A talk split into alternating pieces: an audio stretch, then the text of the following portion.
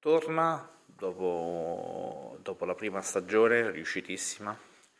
l'appuntamento con la storia del, del primo ventennio, che detta così è un po' bruttina come cosa, però insomma del primo ventennio di, di Indigesta. Eh, nella prima stagione abbiamo affrontato il primo decennio e ci siamo fermati un po' oltre primo decennio, cioè quei primi laboratori, ed è lì che torniamo con la prima puntata della seconda stagione. Eh, perché le, l'elemento epocale eh, che cambiò la nostra storia furono sì i primi laboratori, ma fu anche e forse anche soprattutto eh, la tanto agognata sede. Noi per dieci anni avevamo fatto i nomadi in giro,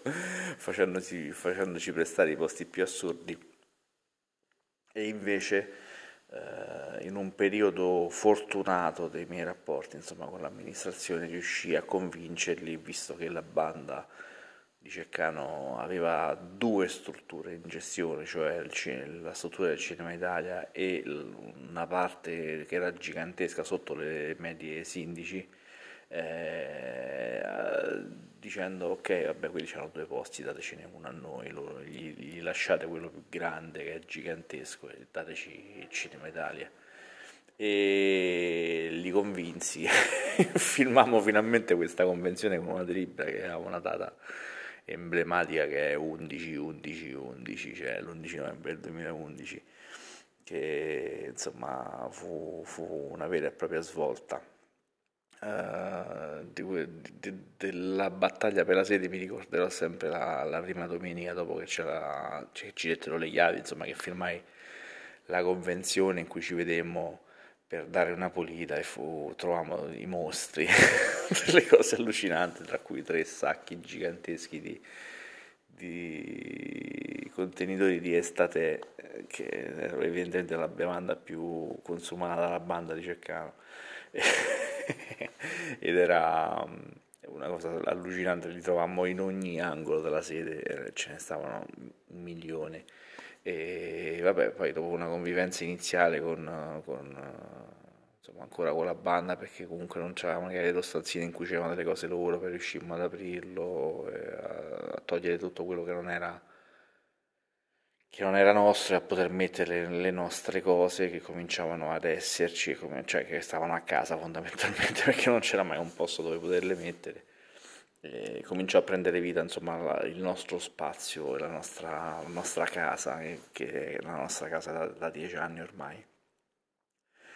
approfittammo di quello spazio che era anche grande ci consentiva di organizzarci eventi, corsi, laboratori per, per ampliare l'offerta della 10 Minuti Academy che era nata con il FilmLab fondamentalmente e grazie a un'intuizione, insomma, a un'idea di, di, Giovanni Masi e di Angelo Macciocca riuscimmo a dare vita al Fotolab, un corso base di fotografia. Erano quegli anni in cui c'era molta, molta passione, molta curiosità intorno al mondo della fotografia, molti cominciavano a comprarsi le reflex, però non sapevano usarle, le usavano in automatico. Riuscimmo a intercettare 40 pazzi, che solo noi ce ne aspettavamo 10-15, invece ce ne iscrissero 40 che volevano imparare a usare questa cacchia di macchinetta fotografica e fu una cosa bellissima perché poi si creò un clima mm, di coinvolgimento, è vero che molti li conoscevamo già, molte persone della nostra cerchia chiaramente che avevamo avvicinato per, uh, con i nostri passaparola, però c'erano anche molte persone che, che poi sono effettivamente diventate i nostri amici con cui abbiamo avuto dei rapporti, sono entrati a far parte dell'associazione oppure comunque hanno avuto a che fare con l'associazione sempre. Difficilmente uno che ha fatto il Fotolab, questo è successo anche agli anni seguiti, poi si scorda di noi, eh, anche se fanno le cose più assurde, eh, poi restano sempre affezionati. C'è un episodio fantastico di Davide Di Bedia che penso fece la seconda edizione. Lui è un artista di del Cotral e una volta stavo dovevo attraversare la strada a Madonna della Neve e vedo questo autobus del Cotral ehm, che inchioda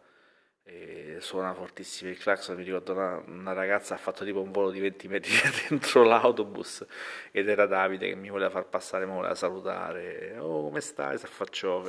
bloccò il traffico di Frosinone per salutarmi. E con tutti i passeggeri erano volati in aria per, per, l'inchiodata che aveva dato con i freni dell'autobus, fu una cosa bellissima, per, per, per me, non per loro chiaramente. E, tornando però alla prima edizione, una cosa su cui non si batte perché poi uno ti dice sì, il Fotolab, poi parla della foto perché era l'evento in cui esponevamo le opere, ma la cosa che era veramente bella e che soprattutto nei primi anni quando ce ne occupavamo direttamente era qualcosa che insomma ti rimaneva dentro. Era la preparazione della mostra. Perché noi decidemmo eh, di, di, far scattare loro, ovviamente, perché era la, la, la mostra degli allievi, ma di eh, chiaramente pretendendo di dare un tema di mettere tutti nelle stesse condizioni per poter scattare delle foto a tema, cioè senza andare poi all'avventura per avere delle mostre, non, soprattutto nei primi anni ci tenevamo a, a fare bella figura. E, anche perché poi i primi anni sono quelli che ti lanciano e ti accreditano e quindi noi ci tenevamo tantissimo. E quindi mi ricordo il primo anno, siccome il tema era gli anni 70, cominciamo a trovare delle situazioni, dei, dei modelli, delle location che poi erano abitazioni, locali, ristoranti, mi ricordo la piscina di Cerroni in cui eh, allestimmo un set, insomma la parte un po' dandy degli anni 70 in cui c'erano dei modelli un po' fashion, le situazioni così, mi ricordo io mi buttai nella piscina con, con Lorenzo Cerroni che mi, mi odiò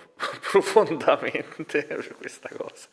Comunque vabbè, ehm, quindi eh, c'era tutto questo, questo lavoro di organizzazione degli, degli impegni per far scattare 40 persone. C'era eh, l'organizzazione logistica di trovare le location, trovare i modelli, e fare in modo che coincidessero gli orari di i nostri docenti, gli allievi, i modelli e le location. Era qualcosa di assurdo che fe- feci io per le prime due, due barra tre, no forse tre edizioni, poi ci beh, aiutarono anche gli altri perché diventò qualcosa di, di allucinante, però fu oh, bello, è il ricordo più bello della prima, molto perché poi c'era lo spirito dell'avventura, mi ricordo pure che andammo a fare le foto in una casa che era in vendita, c'era una ragazza che faceva il fotolab che lavorava per un'agenzia immobiliare che ci portò in questa casa perché in questa casa c'erano delle carte da parati proprio anni 70 perché era una casa molto vecchia e noi abusivamente andammo a fare le foto là. E, e poi ci fu la fantastica prima uscita nel bosco di Faito in cui eh, io non ero andato, mi ricordo quella mattina non ce la facevo svegliarmi e mi ricordo ragazzi videro che al confine col, con la parte industriale dell'ex SNIA c'era una voragine nel, nella recensione, loro decisero di entrare perché erano incuriositi e non erano mai stati dentro la recensione e così scavalcarono ed entrarono. E soltanto che impudentemente lasciarono le macchine parcheggiate malissimo e il custode non riusciva a passare e quindi si arrabbiò molto per questa cosa più che per l'effrazione e chiamò i carabinieri. E mi ricordo che mi chiamò Giovanni Masi questa, io stavo ancora a letto mi ricordo mi chiamò, Alessandro scusami no ti volevo dire che 5 o 6 persone sono entrate dentro dentro la, la SNIA, insomma, adesso ci sono i carabinieri, se puoi venire o fare qualcosa, e io distinto chiamai Emiliano Carlini, la cavalla, che lavorava all'epoca ancora per la, la Autostern, che era insomma, la società che, che, era la proprietaria insomma, del, della SNIA, per dirgli guarda Emiliano, mi hanno chiamato questi ragazzi, ci stanno due ragazzi che sono entrati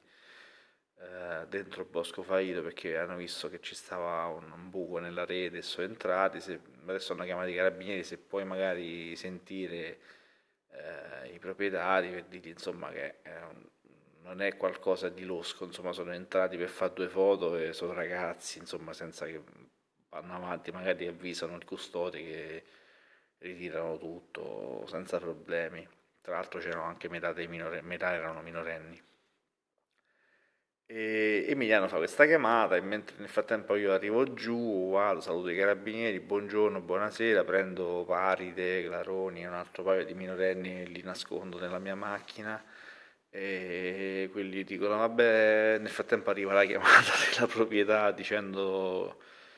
di, insomma, di liberarci, di mandarci via tranquillamente e mi ricordo che quello alla fine disse vabbè datemi un paio di nomi, gli detti il nome mio e forse gli, gli il nome di, di Angelo, di Giovanni, ho preso tre nomi a caso. E quindi da 15 persone che erano entrate, io, Giovanni me ne ha dichiarato a me 5-6, io ne ho dichiarati 2, alla fine ci siamo tra nomi segnalati ci stava il nome mio che manco, che manco ci stava e un altro paio. E, e quindi la, la, lezione dopo feci, eh, del Fotolab feci una lezione su, insomma, la, sulla proprietà privata. E questo per dire, insomma, il clima era, era, bello e si concluse con eh, la Photo Week al Castello dei Conti, che fu qualcosa di meraviglioso perché superammo i 2000 visitatori in una sola settimana e calcolate che il castello aveva aperto forse nel 2010, i primi eventi erano stati i nostri due indie jazz del 2010 e del 2011, il primo evento proprio nelle sale vero e proprio si fece lì, quindi andò, andò super bene, fu qualcosa di bello veramente, si cementificò questo culto del Fotolab e poi eh, ci avrebbe dato tanta forza anche negli anni, negli anni a seguire.